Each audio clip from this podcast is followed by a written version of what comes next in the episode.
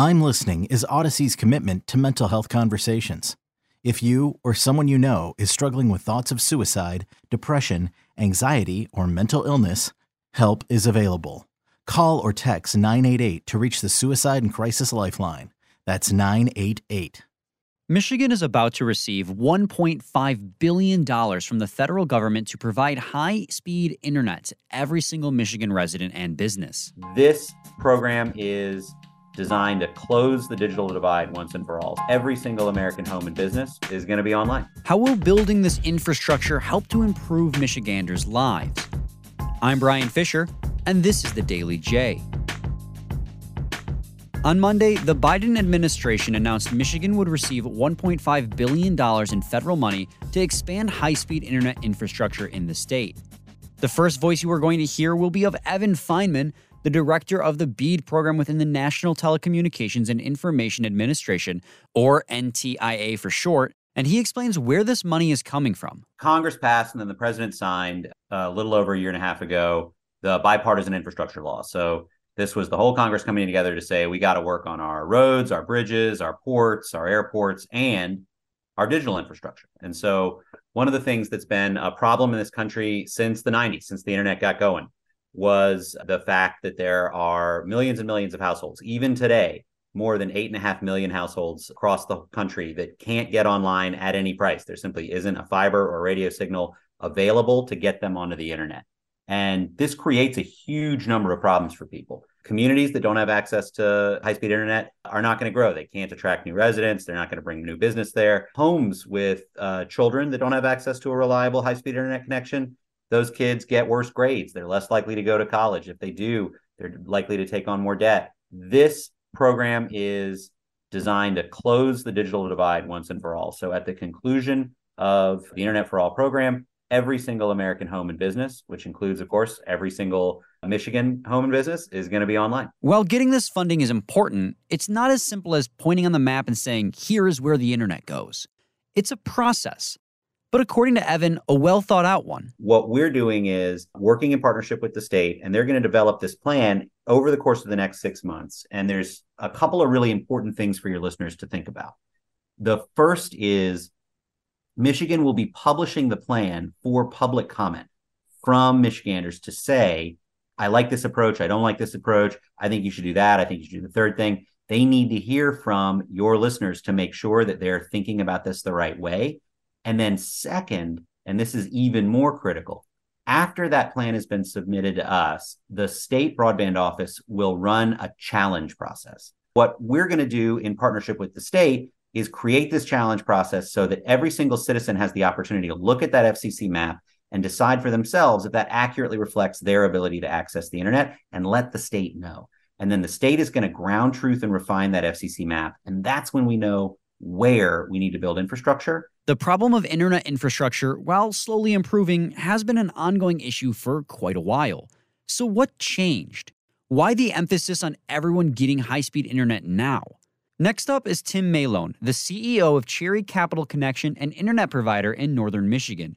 And he helps shed some light on why internet service is getting more attention. I think that answer is pretty simple, at least from my perspective. COVID. Prior to COVID, people are like, yeah, it's nice to have the internet. COVID hit, and all of a sudden, high speed internet became an essential service. Yeah, at least from the consumer standpoint. The government doesn't yet call it essential. But I, I think COVID woke up many people to see that without good broadband, you're going to be left behind. And I think the, the political environment of raising people out of COVID is strong. And so I think it is a good time. I, I just hope that what the state does do is kind of encourage an open access platform. So, in other words, once the fiber is built, smaller providers have a chance of participating. We don't want to build monopolies. We want to build more of an open access.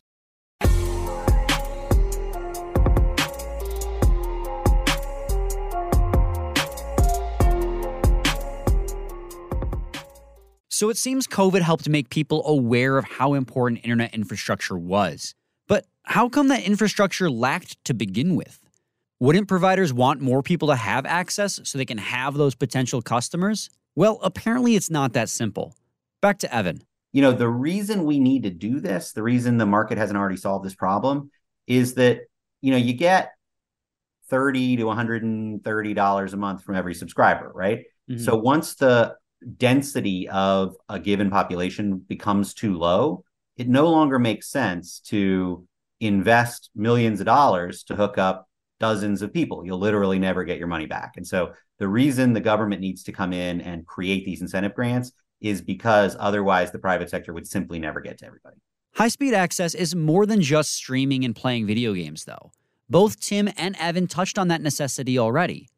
It is also an important mental health tool, especially in those rural communities. Digital connectivity is a way of forming community. And we see research that shows, for example, among people who are 80 years and older, uh, social media connectivity decreases depressive symptomology. We saw during the pandemic how important connectivity through digital media was. It was a lifeline for many people, not only in the pandemic, for people who had never needed that lifeline, or at least not as much, but it continues to be a lifeline for many people who are isolated in one way or another. And so getting that infrastructure to uh, people, especially in remote areas where that isolation can be exacerbated, is going to improve the mental health and the, just the overall quality of life for those residents. That was the voice of Dr. Jason Wasserman, a professor of foundational medical studies, as well as the director for the Center of Moral Values in Health and Medicine at Oakland University. He goes on to explain that the value of access extends to businesses as well. It's a real win for businesses. And there's a history of this in Michigan. You know, Henry Ford paid his workers a wage that allowed them to purchase the very products that he was producing. And this was a boon to the economy. And I think in the same way that allowing uh, populations that are previously, you know, excluded from accessing the internet to get into that space is going to help uh, commerce because so much business is transacted online at this point.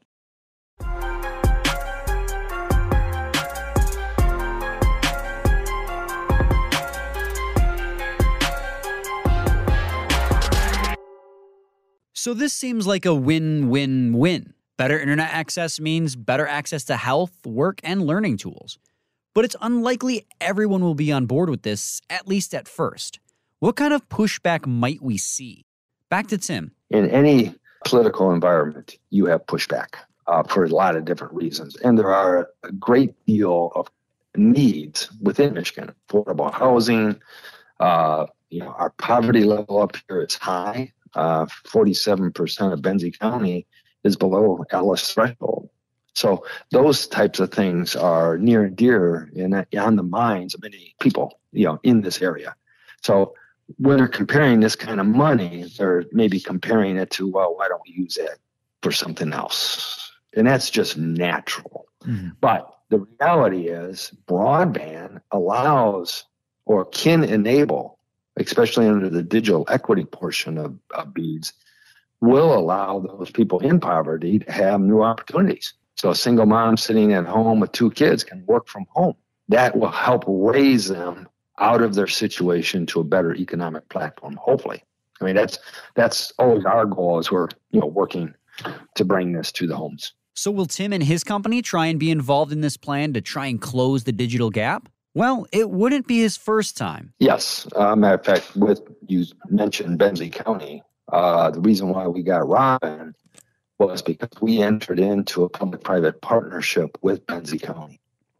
And then through the efforts of a consultant and a local organization called Grow Benzie and the Chamber, we then reached out to about 50 other uh, organizations within Benzie County to get their needs defined. And then we put a plan together for Benzie County and use that plan uh, to submit to Robin. And it was successful. Access to the internet has become entwined with our daily lives, providing us with everything from entertainment to education to healthcare.